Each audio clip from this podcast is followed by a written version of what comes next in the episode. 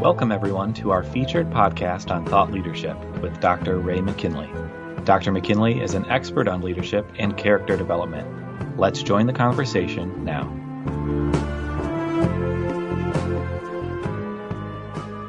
Hello, everyone. My name is Ray McKinley. For those of you who don't know me, I'm a husband, I'm a father, I'm a dentist, I'm a teacher, I'm an entrepreneur. And over the years, I've grown into a thought leader. I am a life coach, a professional speaker, and author of a new book entitled Ride the Elephant The Journey to True Success. And for today, I'm your host on this podcast. I want to begin with a question Why ride the elephant and why ride it today? Well, you may be familiar with the metaphor about the elephant in the room. It has to do with something that we don't want to bring up, something we're embarrassed about, something we feel uncomfortable about, something we don't want to talk about. Oftentimes it's at work. We don't want to talk about certain things that we, certain opinions we have. Sometimes it's at home. We don't want to bring something up with another sibling or with a parent or with a spouse. And so we just don't talk about it. And these feelings that, by not talking about it, stay with us for long periods of time and never get resolved. And until we admit that there's an elephant in the room that has been hiding in plain sight, we will stay stuck. Sometimes we'll stay stuck for a lifetime. We all have had significant events in our life that help create the core beliefs that we have deep down inside. These beliefs can lift us up, and these beliefs can, that can hold us back. And it's these deep core beliefs that have and will determine how we respond in every situation in our lives. Now I want to tell you the story that has led to this awareness for me. The most significant emotional event of my life, the elephant in my room and in my family's room for 30 years. It was 61 years ago, on September 17, 1960, something happened that changed my life forever. You know, we were raised uh, in a, on a family farm uh, and on an airport. We raised cattle, we baled hay, we grew Christmas trees. We had a hundred ba- planes based at the airport. There was always projects and work to do for the family. And at a very young age, I start working on the airport and on the farm, along with the other 12 members of my family. I grew up in Fraser, Michigan. The family motto was idle hands is the devil's workshop.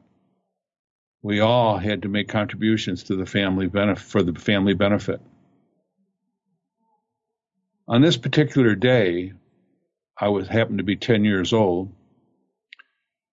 And the project of the day was to cut, cut down some Dutch elm trees that have died in our yard when dad and the workers cut down the Dutch elm trees, they crashed to the ground, breaking branches all over the yard.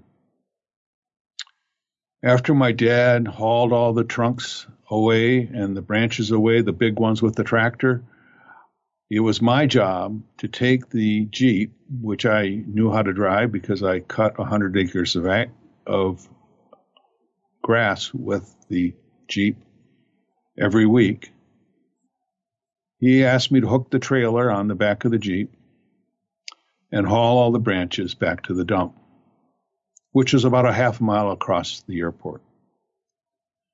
While I was doing my project and I was loading up the trailer with branches, my siblings wanted to join in.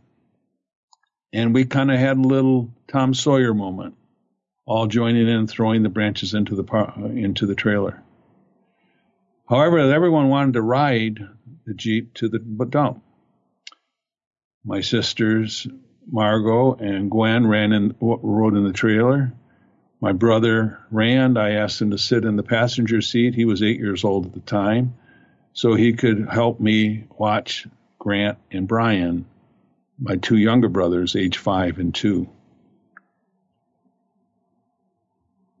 And so as we drove across the airport, watching for planes as we went, little Brian, two and a half year old Brian, fell out of the Jeep.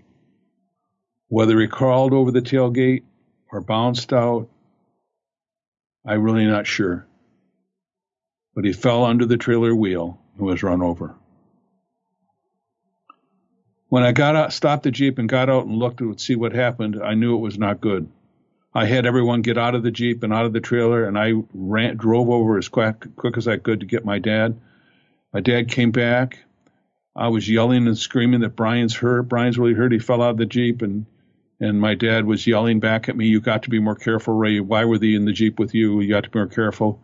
Scolding me along the way. When we got to the scene where Brian had fallen out laying on the ground, there he was, laying there with my sisters and brothers sitting next to him, and he was bleeding. I watched in horror as my dad was doing CPR on Brian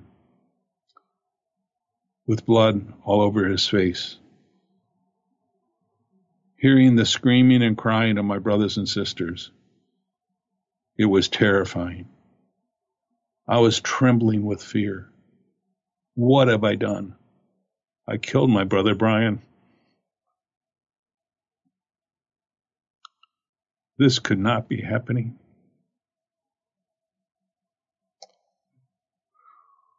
I was sent to my room in the aftermath. People tried to console me, came to my room and tried to talk to me. One person came in and told me that Jesus wanted Brian in heaven with him, and that's why. Brian is gone. As if that was going to make me feel any better. I looked out the window and saw the police talking to my mom and dad. Scared to death about what was going to happen to me. Finally, my aunt came in to my room and said, Ray, let's go home to my house and we're going to stay there for a few days. So I packed up a few things and she helped me pack up a few things and I went with my Auntie Carolyn to her house and spent a few days there. Sad, hurt, lonely. Three days later, I came home. I was afraid to come home and face mom and dad and face my brothers and sisters. I remember sitting at the dinner table the first time, and it was eerily quiet. No one was talking. Normally, it's a pretty gregarious group. But in this time, it was very quiet. No one was talking. And I'm thinking, no one's talking because they don't want to say anything about this. They don't want to hurt me, my feelings. They don't want to hurt me by saying anything that might hurt about Brian. So I just, I, I just said, this is extremely uncomfortable.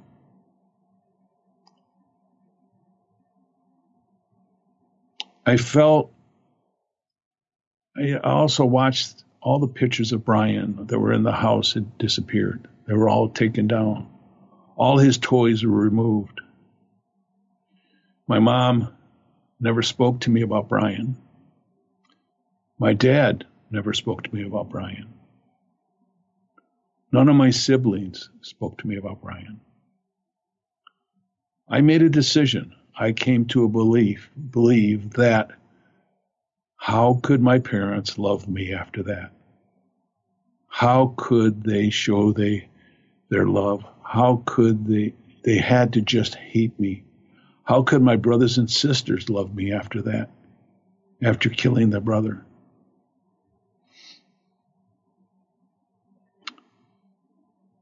It was, it was a terrible feeling It was a feeling that stayed with me for years and years and years. And we never talked about Brian again. I felt I was, I was growing up as a teenager and a rebellious little teenager that I was and getting myself in trouble as I often did. I always felt that when I was punished, that my punishment was extra harsh. In fact, I almost felt it wasn't harsh enough. I deserve to be punished. I deserve to be have people feel that way. I never was punished specifically for what I did that day, but I felt punished in every other way.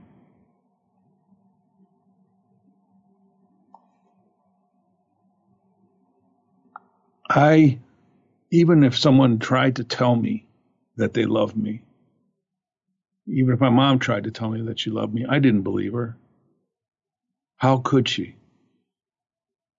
I remember as I got a little older, and I was dating a girl, my girlfriend, and I was in my late teens, and my brother Otis, who was four years older than I, he uh, he his ob- observation of my relationship with her was one he felt he needed to share with me, and he came up to me and he says, "You know, I've had some I've had some girlfriends before in my life, and you know what? I would give anything for them to have loved me as much as I see her love you. And he's, you don't know how to receive love, Ray. You don't know how to accept her love. And you certainly don't know how to give love. You're not going to be able to hold on to a girl unless you're able to do that. Well, as a brash 19 years old, 19 year old, knowing everything, as I said earlier, I told him to shut up and mind his own business. And I think I said it with a little more strong language than that.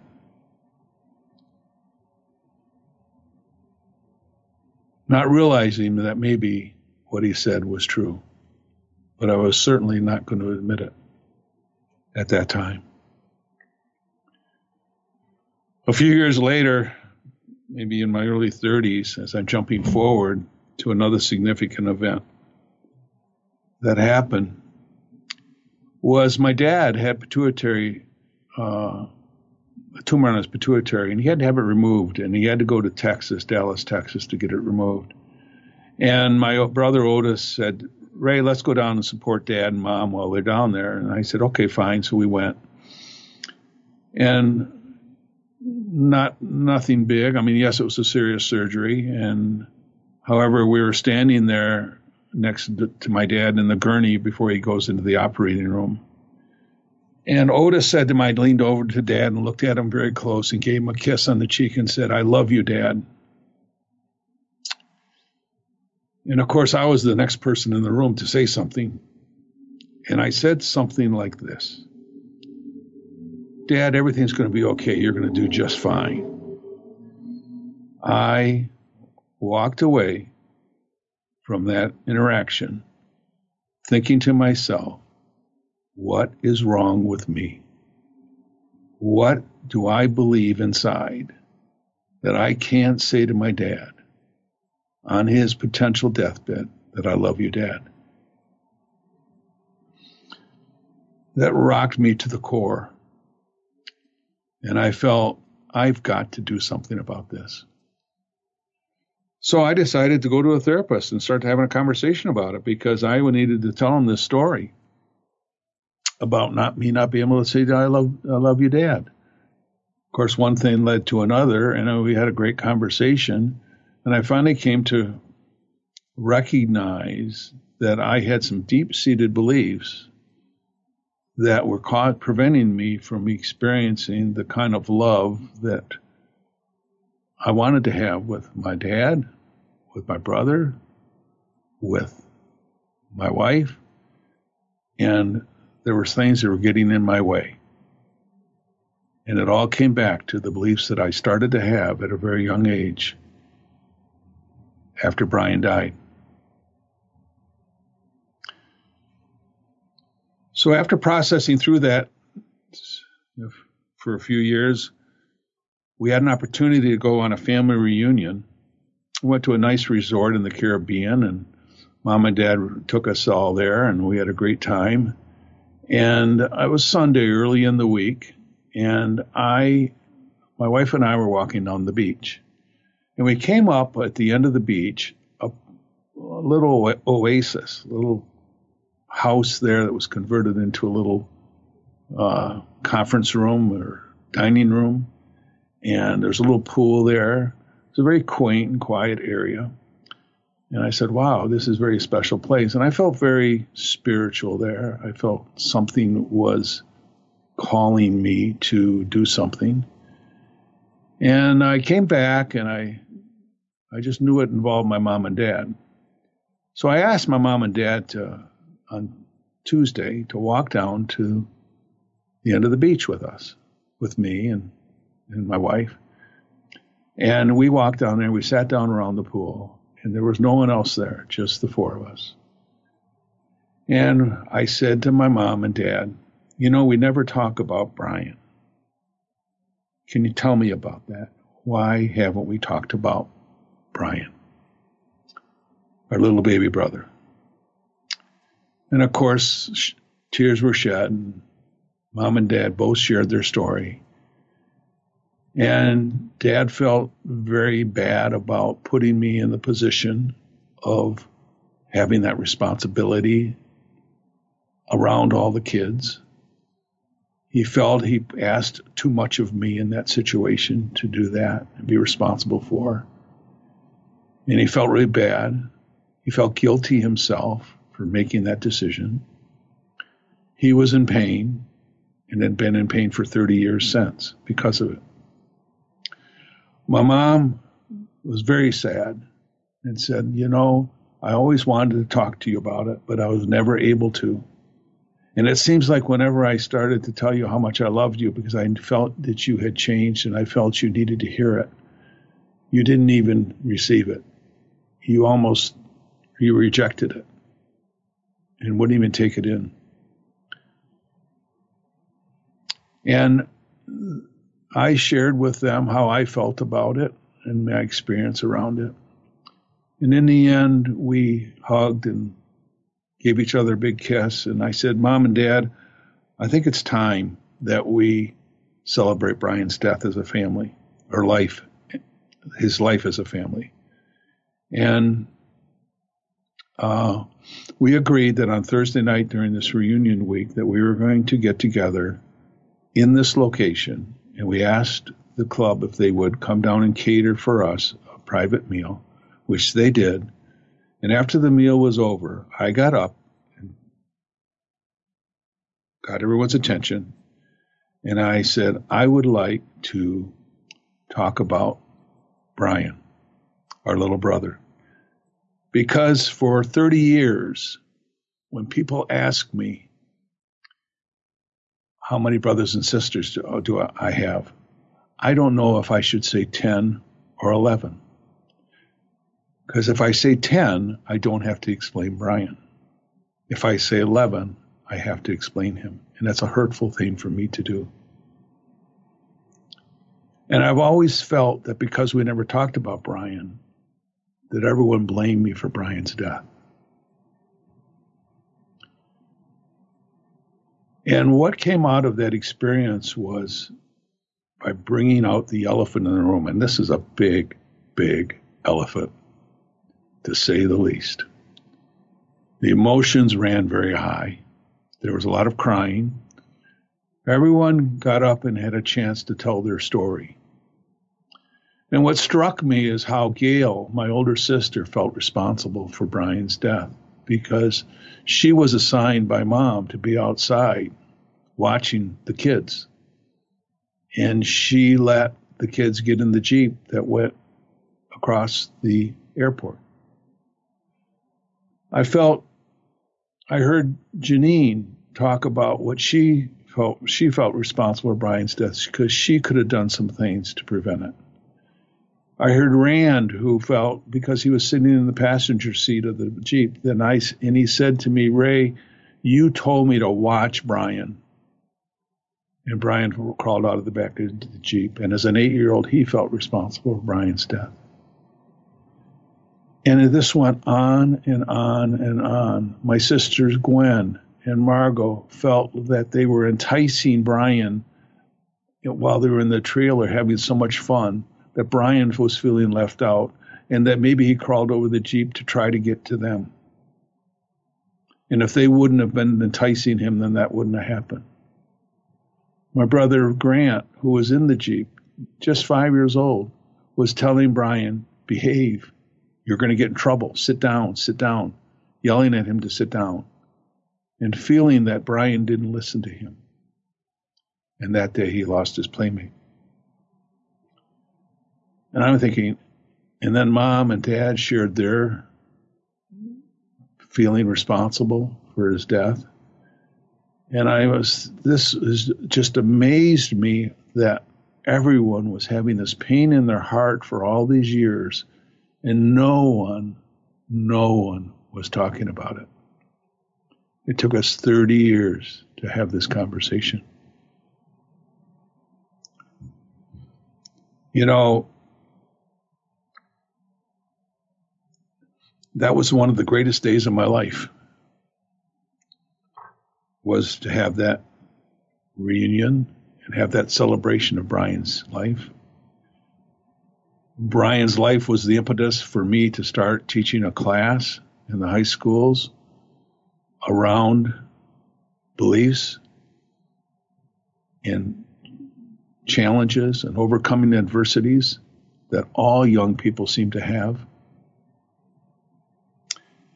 And it led to me writing a book, Ride the Elephant, The Journey to True Success. And uh, very meaningful to me.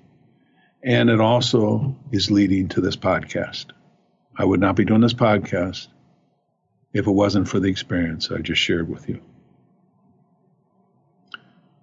You know, after the reunion, I came home and it was a Sunday after we got Saturday, and it was the day after we got back. And I drove over to my mom and dad's house, and I just wanted to tell them how much I appreciated the vacation and how much it meant to me that we were able to do what we did there. And I walked into the kitchen, and, uh, and something new appeared on my mom's kitchen counter desk. And it was a framed picture of Brian, a picture that she had not had out for 30 years was now front and center in her kitchen. And then a few months later, we all received a Christmas gift with a frame, that same frame picture of Brian. And uh, the power of forgiveness, the power of facing the elephant in the room the power of the conversation is amazing. I had to forgive myself. I had to forgive my mom, and I had to forgive my dad. I was able to heal my relationship with my dad.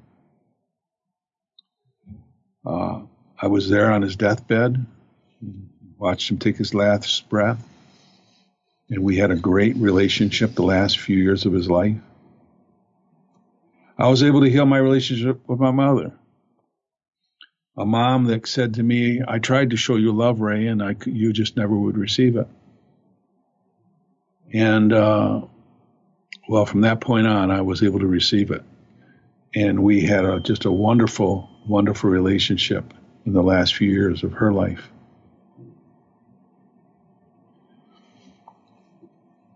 See, we all make decisions as things happen to us throughout our life. And those decisions emanate from the core beliefs we have, the beliefs that we've taken on, some true, some not true. But the beliefs we take on cause us to make the decisions we have. We all take these beliefs that cascade, these beliefs seem to cascade into an opinion about who we are. What we don't like, we cover up. We oftentimes will pretend to be somebody we're not. we wear a mask, we oftentimes will become two people. The one we are, the one we truly are, and the one we are trying to be. We often are told what to believe, but is that what we truly believe?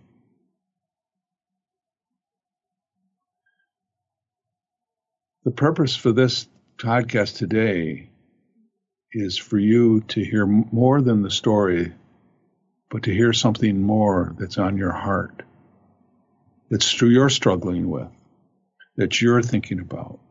What has been the challenges in your life? What is the elephant in your room that you've been hiding? It's been hiding in plain sight.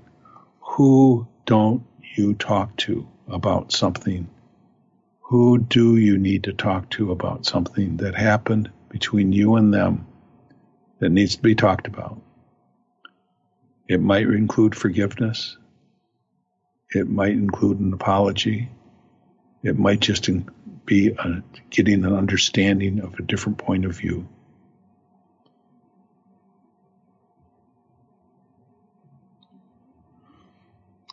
Look carefully at the series of beliefs that have, that have taken that you have taken on through your life.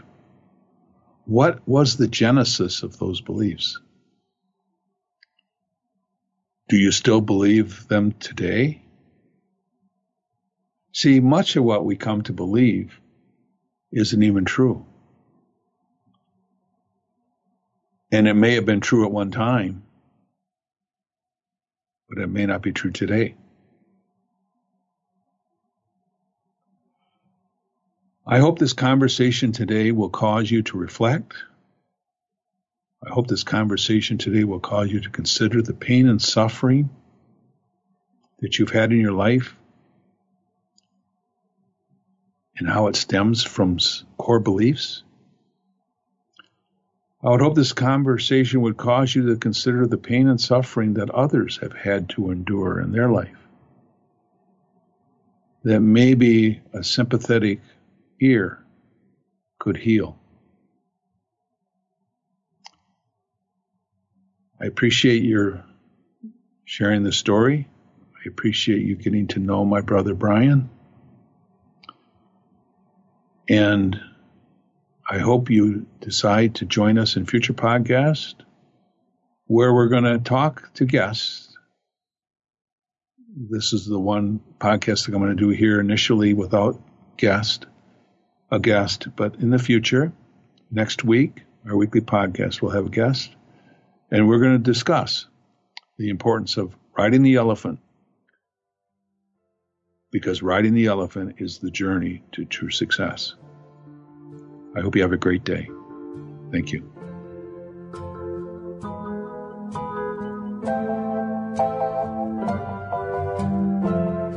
Thank you for joining us today. Your feedback is important to us, and we'd like to hear from you. Email your comments and questions to ray at raymckinley.com. Join us next week for another informative podcast with Dr. Ray McKinley. Have a great week.